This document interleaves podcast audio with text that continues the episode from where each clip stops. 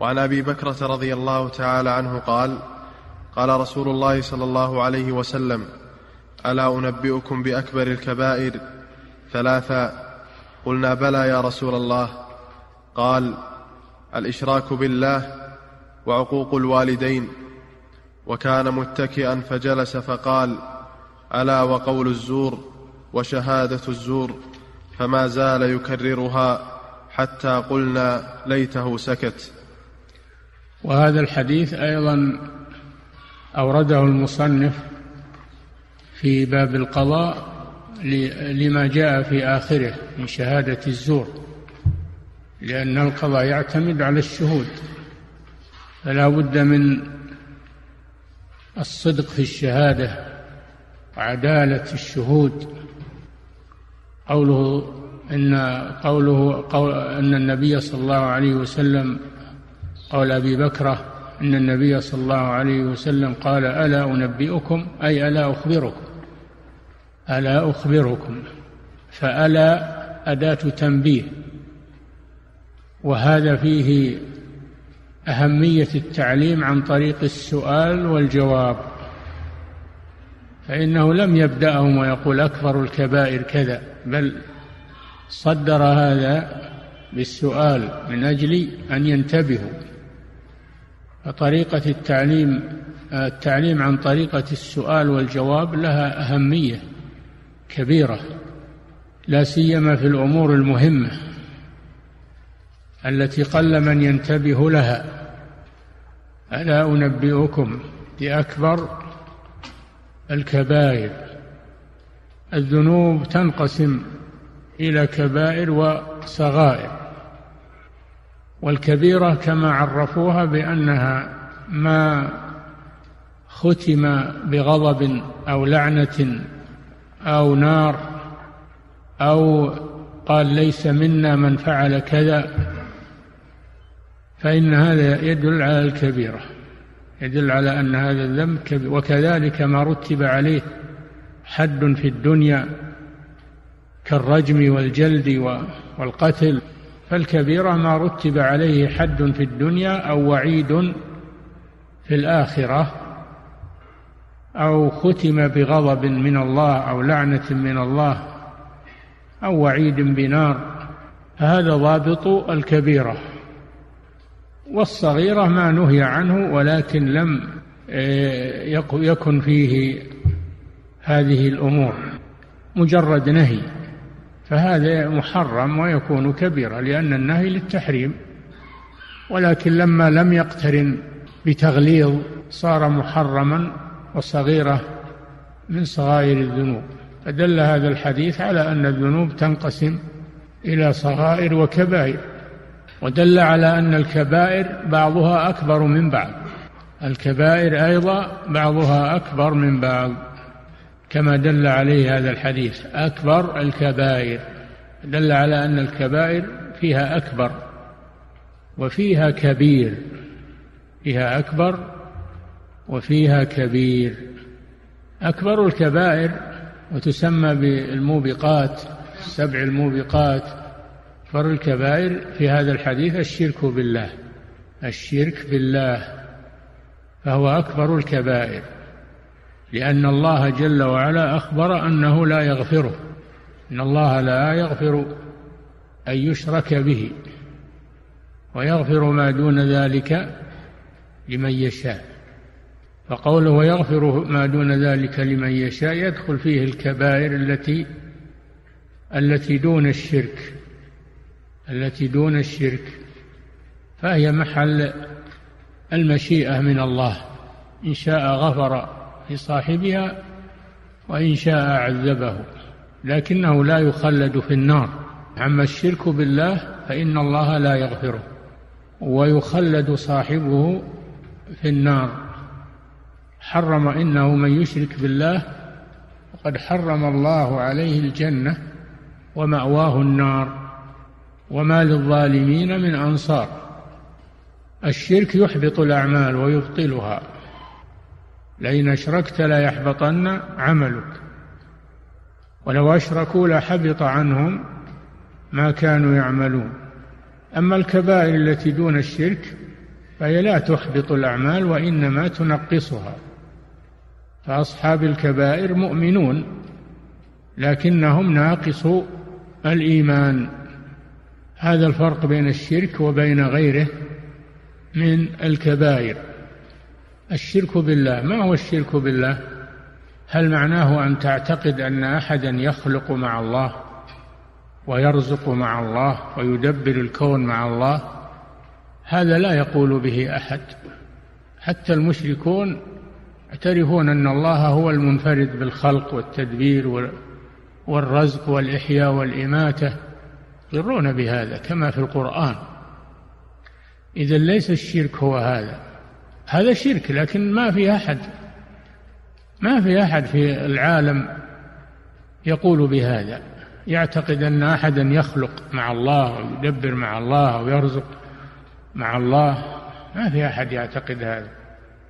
حتى عبدة الأوثان ما يعتقدون هذا. وإنما الشرك في الألوهية في الألوهية وهي عبادة غير الله عز وجل. هذا هو الشرك. الشرك في الألوهية وهو الذي جاءت الرسل تنكره وتنهى عنه. الشرك في الألوهية هذا هو الذي هو الشرك الذي ثار النزاع فيه بين الرسل و وأممهم. ولا يزال النزاع بين المشركين والموحدين في هذا الأمر. الشرك في الألوهية الذي يتخذ مع الله إلها آخر. أو يتخذ ربا آخر؟ يتخذ إلها يعني معبودا آخر. بأن يدعوه من دون الله أو يستغيث به وهو ميت أو غايب أو جن أو إنس أو يذبح لغير الله أو ينذر لغير الله هذا هو الشرك في الألوهية وهو الذي قام سوق الجهاد من أجله من أجل أن يعبد الله وحده تترك عبادة ما سواه هذا هو الشرك. لا كما يقوله المغرضون و والذين يشركون في, في الألوهية ويقولون فعلنا هذا ليس بشرك الشرك في الربوبية. نحن لا نعتقد أن أحدا يخلق مع الله ولا ولكن تقربنا إلى الله بهؤلاء الوسائط هذا هو قول المشركين الأولين. كما قال الله سبحانه وتعالى والذين اتخذوا من دونه أولياء ما نعبدهم إلا ليقربونا إلى الله زلفى.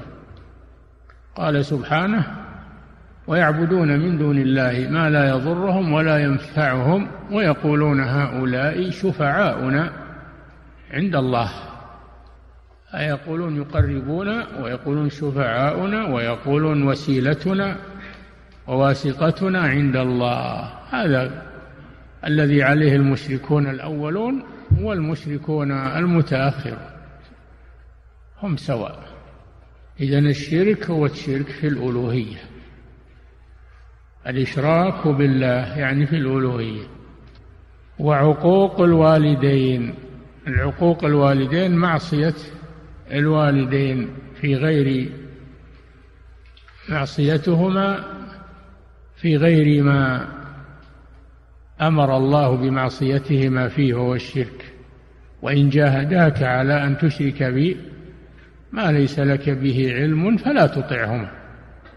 فإذا أمر بمعصية فلا طاعة لهما لكن يطاعان في غير ذلك. إن جاهداك على أن تشرك بي وفي الآية الأخرى لتشرك بي ما ليس لك به علم فلا تطعهما.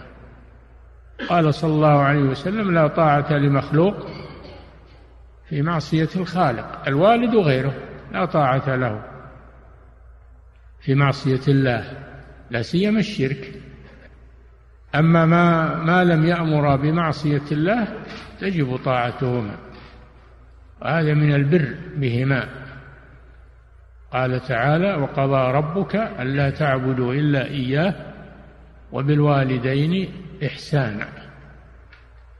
واعبدوا الله ولا تشركوا به شيئا وبالوالدين إحسانا.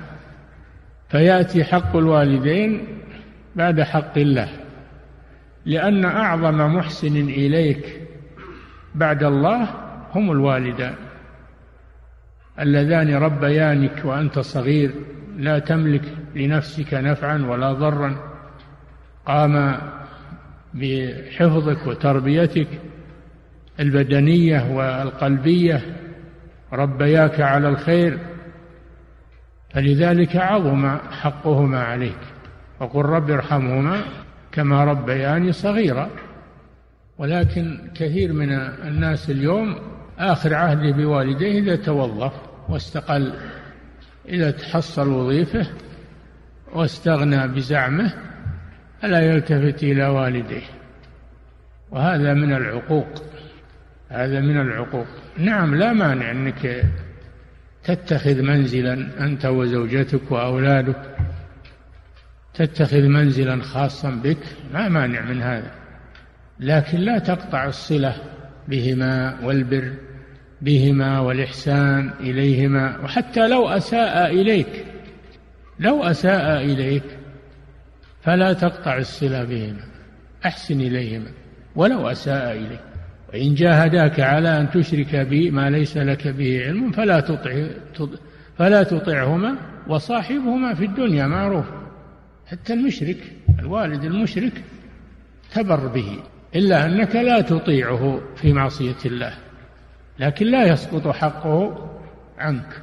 فكيف بالوالد المسلم؟ الواجب على هؤلاء أن يتقوا الله وأن وأن يبروا بوالديهم بالقول والفعل والأدب وحسن الصحبة لأنهما هما أعظم محسن أعظم محسن إليك بعد الله جل وعلا. فلذلك ذكر الله حقهما بعد حقه. وذكر النبي صلى الله عليه وسلم في هذا الحديث أن عقوقهما من أكبر الكبائر من أكبر ما هو كبيرة فقط بل من أكبر الكبائر عقوق الوالدين والعق هو القطع العق والعقيقة هو القطع وذلك بقطع البر وقطع الصلة معهما. قال رضي الله عنه وكان رسول الله صلى الله عليه وسلم متكئا في أول الجلسة وأول الكلام. كان متكئا على جدار أو على شيء مستريح عليه الصلاة والسلام. ثم إنه جلس وترك الاتكاء اهتماما بما سيقول اهتماما بما سيقول. فقال ألا وشهادة الزور. ألا وقول الزور يعني شهادة الزور من أكبر الكبائر. هي كبيرة فقط بل من أكبر الكبائر. شهادة الزور وقول الزور والزور هو الكذب. سمي زورا من التزوير وهو تحسين الشيء على خلاف ما هو في الحقيقة من التزوير أو من الازورار وهو الانحراف. الشهادة الزور فيها تزوير وفيها زورار فيها زورار عن الحق وفيها تزوير وتزيين للخديعة وإظهار الباطل بمظهر الحق. ألا وشهادة الزور. شهادة الزور هي الشهادة الكاذبة. هذا الزور. الشهادة الكاذبة التي لا تعلم ما تشهد به. قال تعالى إلا من شهد بالحق وهم يعلمون. شهد بالحق وهم يعلمون. يعلمون ما يشهدون به. إخوة يوسف يقولون ما وما شهدنا إلا بما علمنا. لا يجوز للإنسان يشهد إلا بما علم كما سبق لكم.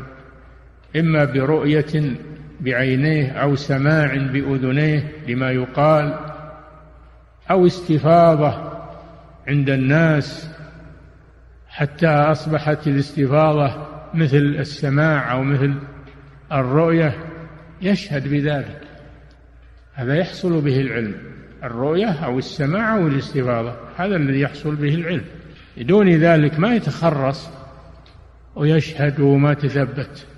لأن شهادة الزور فيها كذب وفيها اقتطاع للحقوق من أهلها وإعطائها لغير أهلها وفيها تضليل للحكام تضليل للحكام.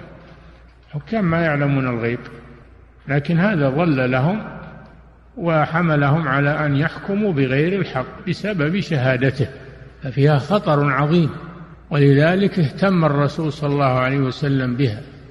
بينما كثير من الناس يعتبر الشهادة شيئا عاديا أو مساعدة يعتبرها مساعدة أو شيئا عاديا روتينيا وقد يقتطع بها أموال الناس وقد يحصل بسببها شر كثير وقد يقدم من أخره الله ويؤخر من قدمه الله بسبب الشهادة شهادة الزور. قد يحرم المستحق ويقدم غير المستحق بسبب شهادة الزور فهي يترتب عليها أضرار عظيمة. ولهذا اهتم بها النبي صلى الله عليه وسلم حين إلقائها على أصحابه. اهتم بها حين إلقائها على أصحابه زيادة على أنه قال ألا أنبئكم بأكبر الكبائر؟ ربما يسأل سائل فيقول لماذا الرسول صلى الله عليه وسلم في أول الأمر كان متكئا مع أن الشرك هو أعظم الذنوب؟ لماذا لم يجلس؟ مع أن الشرك أعظم من شهادة الزور وعقوق الوالدين أعظم من شهادة الزور. الجواب أن هاتين الجريمتين يتحاشى منهما المسلم يتحاشى من الشرك ويتحاشى من عقوق الوالدين لكن قد لا يتحاشى من شهادة الزور. يتساهل فيها يتساهل فيها ويقول هذه فزعة مع مع هذا الإنسان أو مساعدة له آه، يجيبها من باب المساعدة ومن باب المناصرة له وهذا في الحقيقة خطير جدا. فيجب على الإنسان أن لا يشهد بشيء إلا وهو يعلمه. وما لا يعلمه يقول لا أدري. كلمة لا أدري هذه فيها ملجأ عظيم وحصن للإنسان سواء في مسائل العلم أو في مسائل الشهادة. الحمد لله أنت بعافية. قل لا أدري. قل لا أدري. ومن قال لا أدري فقد أجاب. نعم. قال فما زال يكررها حتى قلنا ليته سكت. ما زال صلى الله عليه وسلم. أولا أنه كان متكئا ثم جلس من الاهتمام. ثانيا كررها. كررها مرارا اهتماما بها حتى أشفق عليه الصحابة لما رأوا عليه صلى الله عليه وسلم من التأثر. فقالوا ليته سكت من أجل أن لا يتأثر صلى الله عليه وسلم لأن الصحابة يسيئهم ما يسيء إلى الرسول صلى الله عليه وسلم ويشق عليهم ما يشق على الرسول صلى الله عليه وسلم. فلذلك قالوا ليته سكت ليته سكت رحمة به صلى الله عليه وسلم مما ظهر عليه من التأثر والاهتمام. مما يدل على أن شهادة الزور أن أمرها خطير والعياذ بالله. وجاء في الحديث أن شاهد الزور لا تزول قدمه يوم القيامة حتى تجب له النار حتى تجب له النار والعياذ بالله. نعم. وعن ابن عباس وهذا مما يعطي القضاة التحوط في الشهود. خصوصا في زماننا هذا يجب على القاضي أن يتحوط في الشهود. فإذا كان لا يعرفهم فلا بد أن يطلب من يزكيهم أو يناقشهم. يناقشهم في الشهادة كيف علمت هذا؟ متى علمته متى كذا؟ لأنه يظهر كذبه في أول أول سؤال. إذا كان كذابا يظهر من أول سؤال. فينبغي للقاضي أن يهتم بأداء الشهادة عنده فيناقش الشهود وإذا لم يتبين له شيء يسأل عنهم يطلب تزكيتهم. نعم.